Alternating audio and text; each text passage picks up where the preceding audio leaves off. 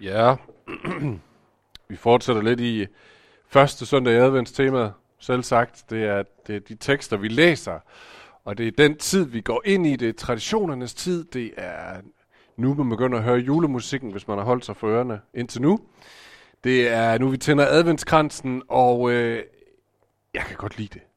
Det er nu, vi læser de samme gamle tekster, profetier og så videre i kirken år efter år. Jeg kan godt lide det. Der, der er noget i mig, som sådan får lyst til at trække uldsokker på og kravle op i sofaen foran brændeovnen og læse gode bøger.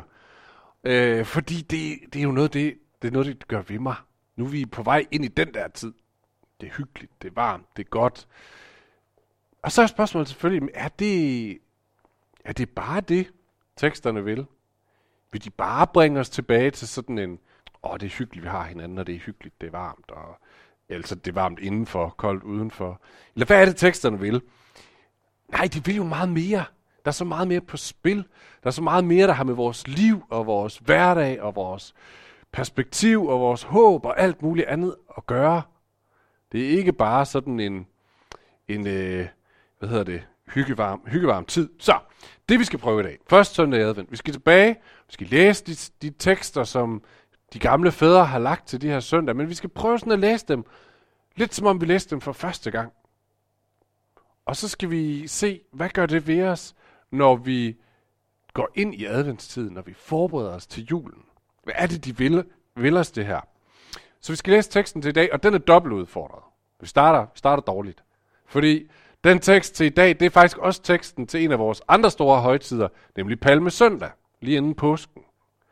Så, øh, så der er lidt gravearbejde at gøre for at komme ned i den her tekst, fordi den sådan er forbundet med, med traditioner. Så nu læser vi teksten, og så prøver vi, om vi kan komme ind i den. Vi læser, om vi læser den første gang. Nogle af jer læser den måske faktisk første gang, så er I foran i dag. Øh, men det skal vi altså prøve. Og der er på slides her. Da de nærmede sig Jerusalem og kom til Betfage ved Oliebjerget. Okay, vi er nødt til at stoppe allerede her. Fordi hvem er de? De nærmede sig Jerusalem. Hvem er det? Jo, om et øjeblik hører vi, at det er Jesus, og så er det nogle af disciplene. Men vi hører ikke, at det er faktisk også en kæmpe stor flok af mennesker, som sådan efterhånden er begyndt at følge med Jesus, fordi der er, de fornemmer, at der sker et eller andet her. Det ved vi, hvis vi læser de forudgående kapitler, men det skal vi lige have med, fordi det betyder faktisk, at det kommer til at spille en rolle lige om lidt. Så nu ved vi, hvem de er. Jesus kommer gående med sine disciple, med en stor flok mennesker. De er på vej op til hovedstaden, og så kommer de igennem en af forstederne på vej op mod hovedstaden. Så kan vi læse videre. Da de nærmede sig Jerusalem og kom til Betfage ved Oliebjerget, sendte Jesus to disciple afsted og sagde til dem, Gå ind i landsbyen herover for, og I vil straks finde et æsel, som står bundet med sit føl. Løs dem og kom med dem. Og hvis nogen spørger om noget, skal I svare, Herren har brug for dem, men vil straks sende dem tilbage. Okay, det er mærkeligt. Hvad sker der her? Vi læser det for første gang. Husk det. De går igennem den her forstad. Jesus han øh, udpeger lige to i flokken og siger, e, kan I lige gå ind og stjæle et æsel til mig? ja, jeg skal lige bruge et æsel. Gider I lige gå ind og, og nej, ikke bare tage et nu, I er i gang. Tag også det føl. Bare tag det med herind. Det har været mærkeligt at være disciple. Hvad, hvad, hvad er det, du laver? Øh, havde det været i dag, så havde han måske sagt, kan I ikke lige smutte ind og hente en bil? Der står helt sikkert nogen inde i Glamsbjerg. Bare tag den, der ser fedest ud, og så tag den med herud. Jeg skal lige bruge den sådan noget. Og hvis der kommer en øh, ud af huset og spørger, hvad I laver med hans bil, og det gør der sikkert, så skal I bare sige, at mesteren har brug for den. Så kan I ikke bare gøre det? Er du seriøs, Jesus? det er ikke noget, jeg skal lære mine børn, det der i hvert fald. Men det gør han. Og i alverden skal han bruge det der æsel til? Altså, hvad for en, en from handling kan retfærdiggøre, at man beder nogle af sine venner om at stjæle æsler til en? Jeg tænker, at der er nogen i flokken, der har tænkt sådan, hvad, hvad er lige det her for noget? I hvert fald, så gør vi det her første gang, vi læser den. Hvad er det her for noget? Heldigvis så ved Matthæus, som skrev det her ned, det ved han godt, at vi tænker. Så han kommer os lidt til hjælp. Uh, han citerer en gammel profeti, nemlig fra profeten Zakarias, som var profet omkring 520 år før Jesus. Og øh, Zacharias han stod i en situation, hvor Guds folk var presset af fjender og ondskab og uretfærdighed på alle sider. Og så får han nogle forskellige profetier om, hvordan Gud han vil gribe ind i den her situation. Og der taler han om et æsel. Så det hjælper Matthæus os lige med at, øh, at trække ind. Så det står sådan her.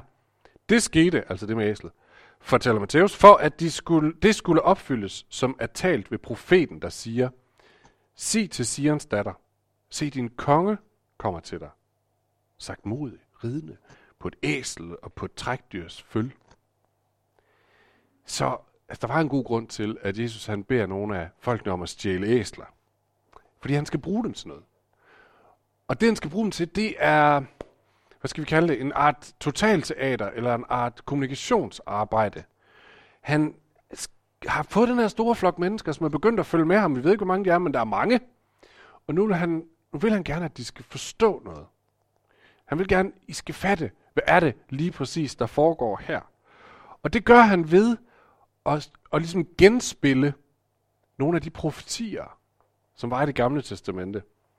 Øh, så han tager en af de profetier, så træder han ind i rollen i profetien. Altså simpelthen spiller den som sådan en art teater eller skuespil derude på bakken foran Jerusalem.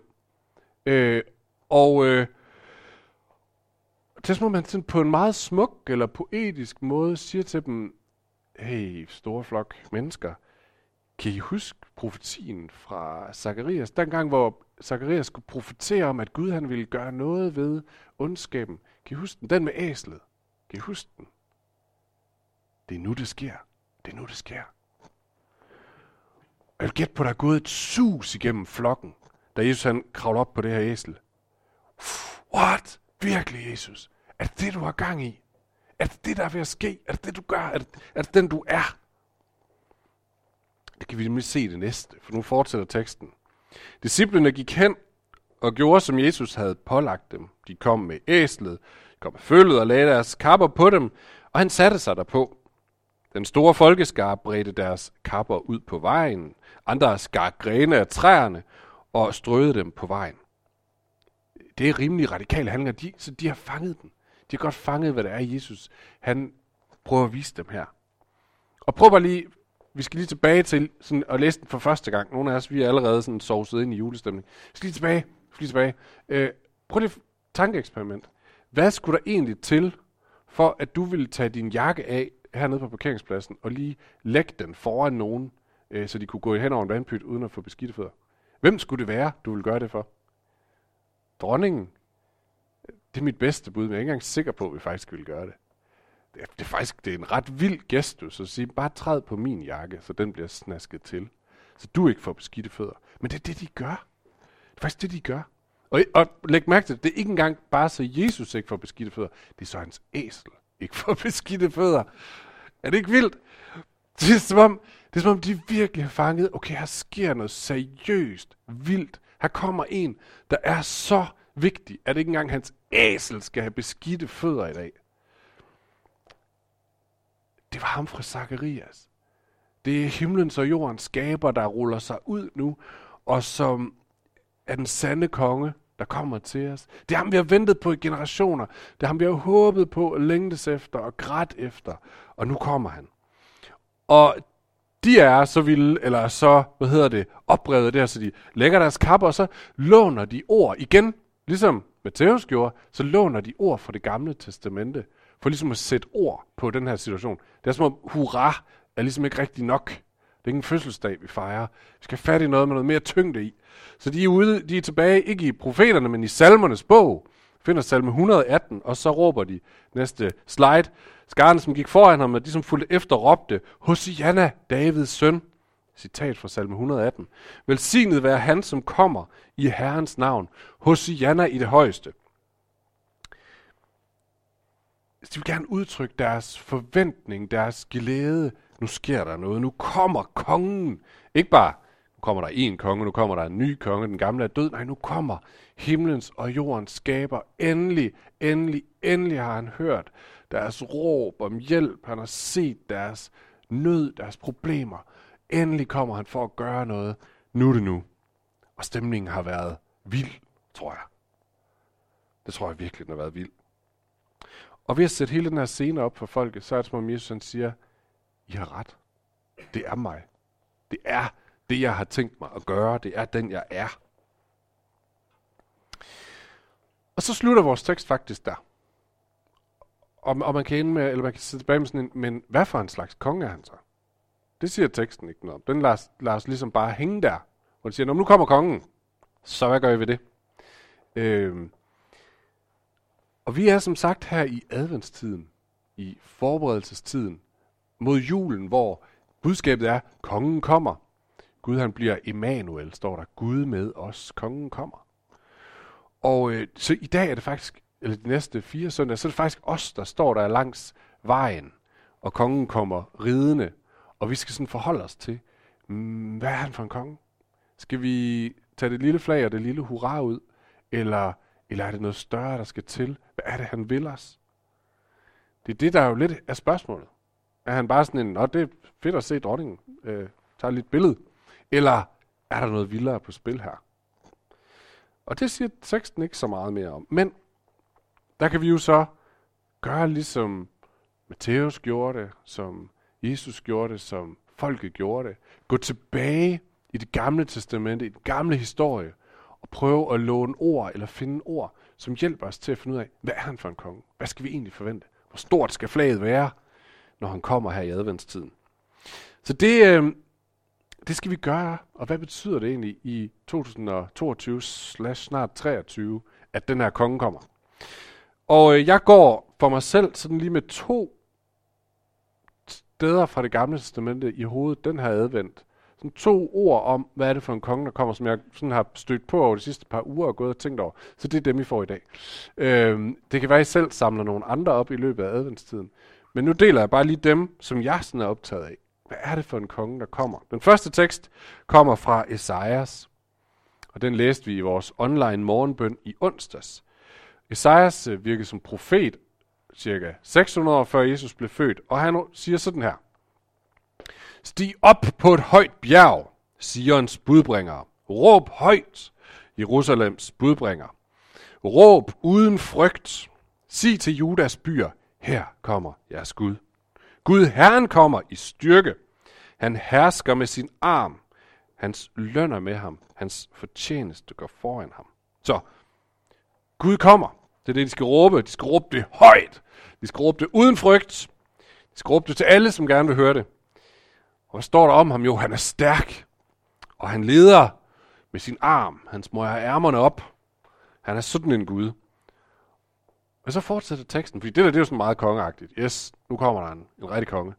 Men så fortsætter teksten med et, et underligt billede. Det står sådan her. Som hyrden vogter han sin jord. Han samler dem med sin arm. Han løfter lammene op i sin favn. Han leder moderforne. Så kongen er stærk, der han ruller ærmerne op, men han er også en hyrde. En hyrde, hvis job det er at kende den her flok får og lede dem. Lede dem steder hen, hvor de kan finde mad, hvor de kan finde vand.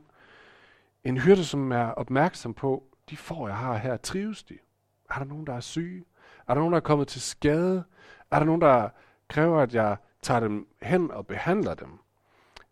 Øhm, og en hyrde, som ligger op det meste af natten for at sørge for, at der kommer rovdyr og tager nogle af hans får. En anden profet øh, i det gamle testamente, Ezekiel, også cirka samtidig som Esajas, han giver igen det samme billede af Gud, som det her med hyrden, at kongen er som en hyrde. Han skriver sådan her, For dette siger Gud Herren, jeg vil selv søge efter mine får og holde øje med dem. De vilfarne vil jeg lede efter, de bortkommende vil jeg føre tilbage, de kvæstede vil jeg forbinde, de syge vil jeg styrke, de fede og de stærke vil jeg passe på. Jeg vil vogte dem på rette måde. Så det er det billede, vi får, når profeterne skal beskrive den her konge, der kommer. Så er der altså noget ved ham, som minder om en kærlig og en omsorgsfuld og en opmærksom, en nærværende hyrde. Og det er jo et billede, Jesus han også hopper ind i. Dem af jer, der har gået i, i, i søndagsskole, I sidder allerede og hopper på stolen til, det er Jesus, det er Jesus, det er Jesus. Øh, det er rigtigt. Det, skal vi, det kan vi bruge til noget senere, men han hopper jo lige præcis ind i det billede, så et sted så fortæller han en historie om, hvem er Gud? Og han fortæller historien om Gud som den hyrde, der efterlader sine 99 får og går langt ud i ødemarken for at finde det der ene får, der blev væk. Og et andet sted, så siger han øh, om sig selv, jeg er den gode hyrde. Eller måske, jeg er den gode hyrde. Den, som Isaiah skrev om, den som Ezekiel skrev om. Og Jesus han tager det her hyrdebillede lige en takt længere, end profeterne gør, fordi hvad er det, han siger, at hyrden er, er villig til i sidste ende? Faktisk meget ulig den hyrde. Han siger, mm, hyrden, den her hyrde er villig til at sætte sit liv til for forerne. Øh, han vil gå meget længere, end man egentlig forventede af en hyrde. Han vil faktisk hellere fodre sig selv til de vilde dyr, end han ville, at hans dyr skulle blive taget af de vilde dyr. Så det er det ene billede, vi får her til adventstiden. Vi venter på en konge. Han kommer, han er stærk, han sejrer, og han leder med sin arm. Og han er en hyrde. Han er en nærværende, omsorgsfuld, opsøgende hyrde. Det andet billede, det andet billede, vi skal have fat i, som jeg har gået tykket på et sidste stykke tid, det kommer fra Daniels bog, kapitel 7, og jeg kan næsten ikke gå derhen uden en lille advarsel. Fordi Daniels bog, det er en af de mærkeligste scener, vi har i hele Bibelen, og hvis man går dertil uforberedt, så får man en dårlig drøm om natten. Tror jeg næsten godt, jeg tør love. Og jeg har selv i mange år gået sådan med den som sådan en, ah, bror, jeg ved ikke helt, hvordan jeg skal bruge, hvad skal jeg forstå det. Men, men den er vokset på mig, som man siger. Det, øh, der er noget her, som jeg synes er virkelig, virkelig godt. Virkelig godt. Man skal bare lige skal bare lige forbi nogle lag først. Så det håber jeg, vi kan komme her, for der er altså noget, der er godt. Så dagens bog, kapitel 7. Daniel, igen, det gamle testamente, og han virker som en art profet i et fremmed land. Og øh, Daniel, han får en drøm fra Gud. Og det er en drøm om at være midt i et land, eller midt i et samfund, øh, hvor når han kigger sig omkring, så kan han bare se, at alting er ikke sådan, som det skulle være. Alting er ikke sådan, som Gud gerne ville have, det skulle være. Folk har det ikke, sådan som Gud gerne ville. Og i drømmen er det så beskrevet lidt vildt, ikke? For det er beskrevet med billedet af fire vanvittige monsterdyr. Så der er en løve, og der kommer en bjørn. Så kommer der sådan en eller anden slags psykopanter med fire vinger og øh, fire hoveder. Og øh, så kommer der et eller andet udefinerbart monster med jerntænder og med ti horn. Og hver af de her horn har en menneskemund og nogle øjne, og der er et lille bitte horn, som også har en mund, som råber nogle forfærdelige ting. jeg ved ikke, om I kan se det for jer.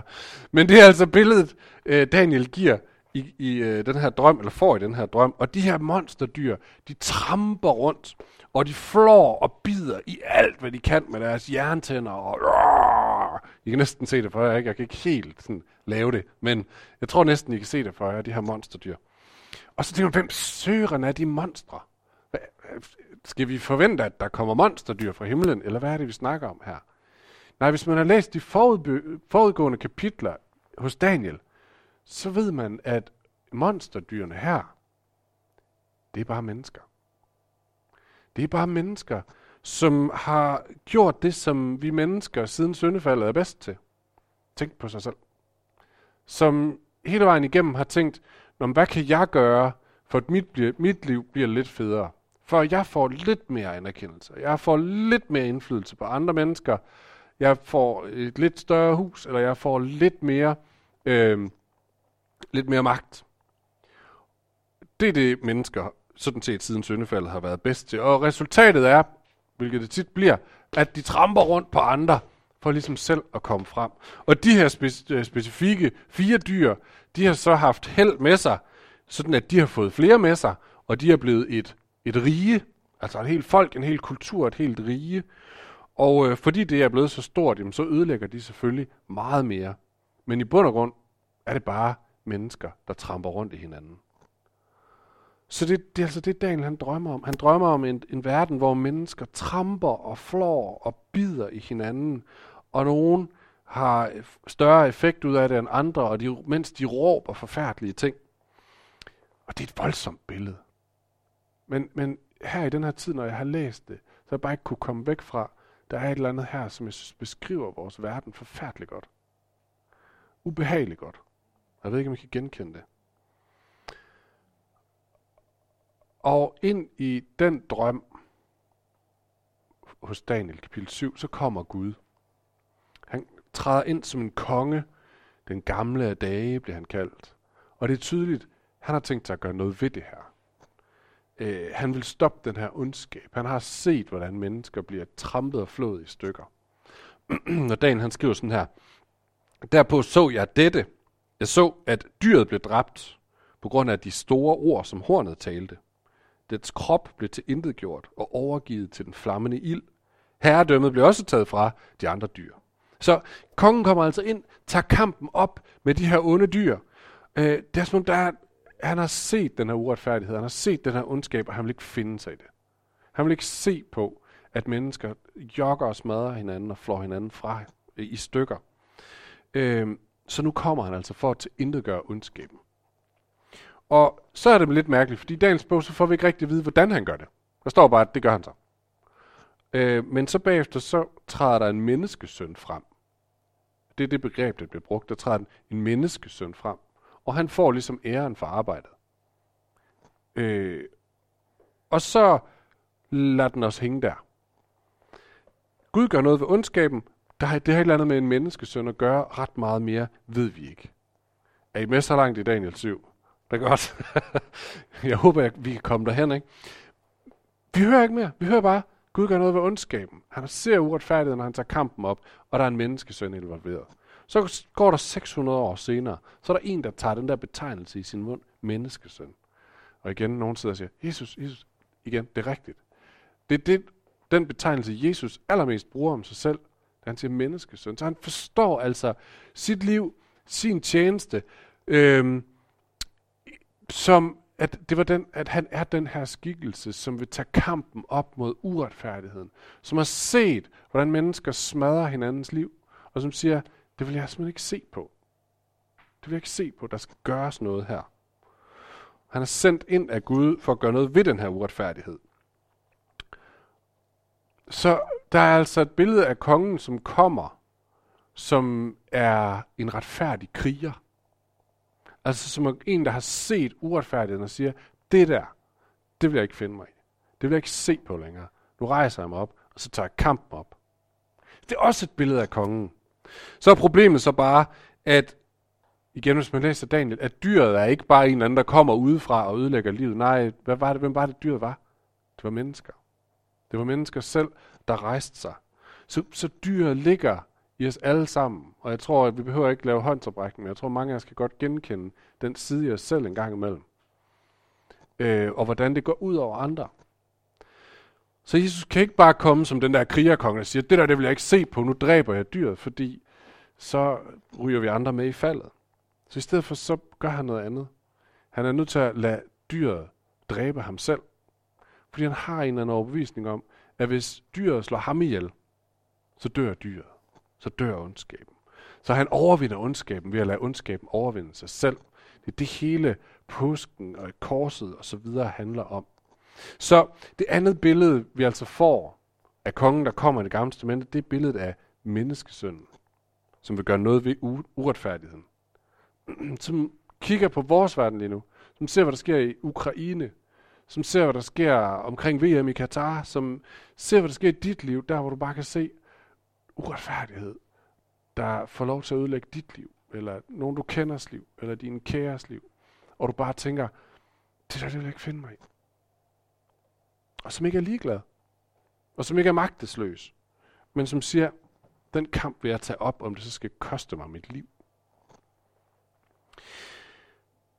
Godt, så vi er altså i advent, vi er dem, der står langs med vejen og venter på den her konge, og vi får de her to perspektiver i dag. Så den konge, der kommer, der er altså noget ved ham, som er som en hyrdekonge, og der er noget, der er som en retfærdig krigerkonge.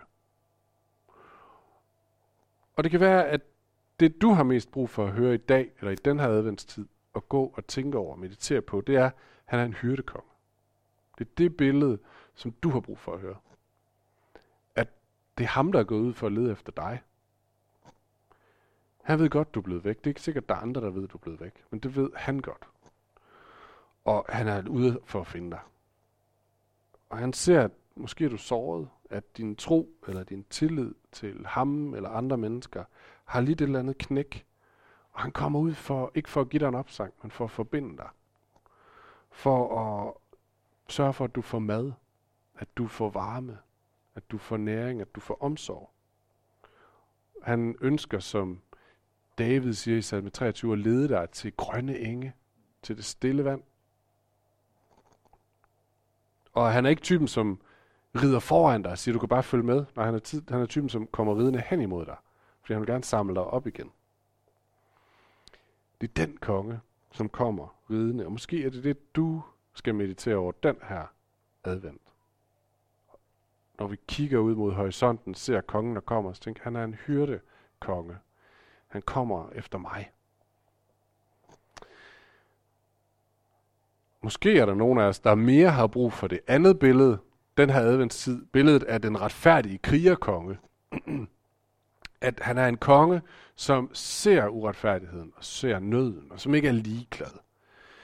Øh, det kan godt være, at du, som jeg lige sagde før, er grebet af sådan fornemmelsen af uretfærdighed i verden. Du kan mærke den der sådan indignation, den der sådan øh, vrede, den ligger latent alle mulige steder. Øh, du hører om Ukraine eller VM i Katar, du ved ikke rigtig, hvad skal jeg gøre ved det? Øh, hvad kan vi gøre? Det er bare ikke fair. Eller du kender det på egen krop, folk der bare er uretfærdige, eller du bliver uretfærdigt behandlet. Det du har mest lyst til, det er at gå ned i, nu ved ikke hvad for et byggemarked jeg har her, købe en ukrudtsbrænder og tage ned og brænde deres hus ned. Fordi det er bare ikke i orden, det der. Og måske er det, du skal høre den her dag, af den her faste. Mm, Gud er en krigerkong. Han ser ondskaben og uretfærdigheden, og han er ikke ligeglad. Han kommer til at dømme det. Han kommer til at sørge for, at retfærdigheden sker fyldest. han er ikke bare ligeglad, men han er også optaget af mennesker. Så han gør de her ting på sin måde og til sin tid. Hævnen tilhører Herren. Det er hans opgave at sørge for retfærdighed. Det er ikke vores opgave at sørge for retfærdighed. Og det kræver en enorm tillid og et enormt mod at give hævn over til ham og sige, så jeg skal ikke hævne mig, men jeg ved, at han vil gøre det. Jeg ved, at han er retfærdig. Han er ikke ligeglad med, hvad der sker med mennesker. Så måske det, nogle af os, der skal høre det, han er en krigerkonge. Han kæmper for retfærdighed.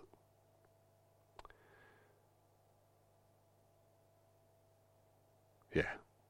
Så det er vores advent, som vi går ind i. Lad os slutte med at bede sammen. Kom, du ærens konge. Kom. Hjertet er din ejendom. Rens det, dan det, som du vil. Jeg kun dig vil høre til.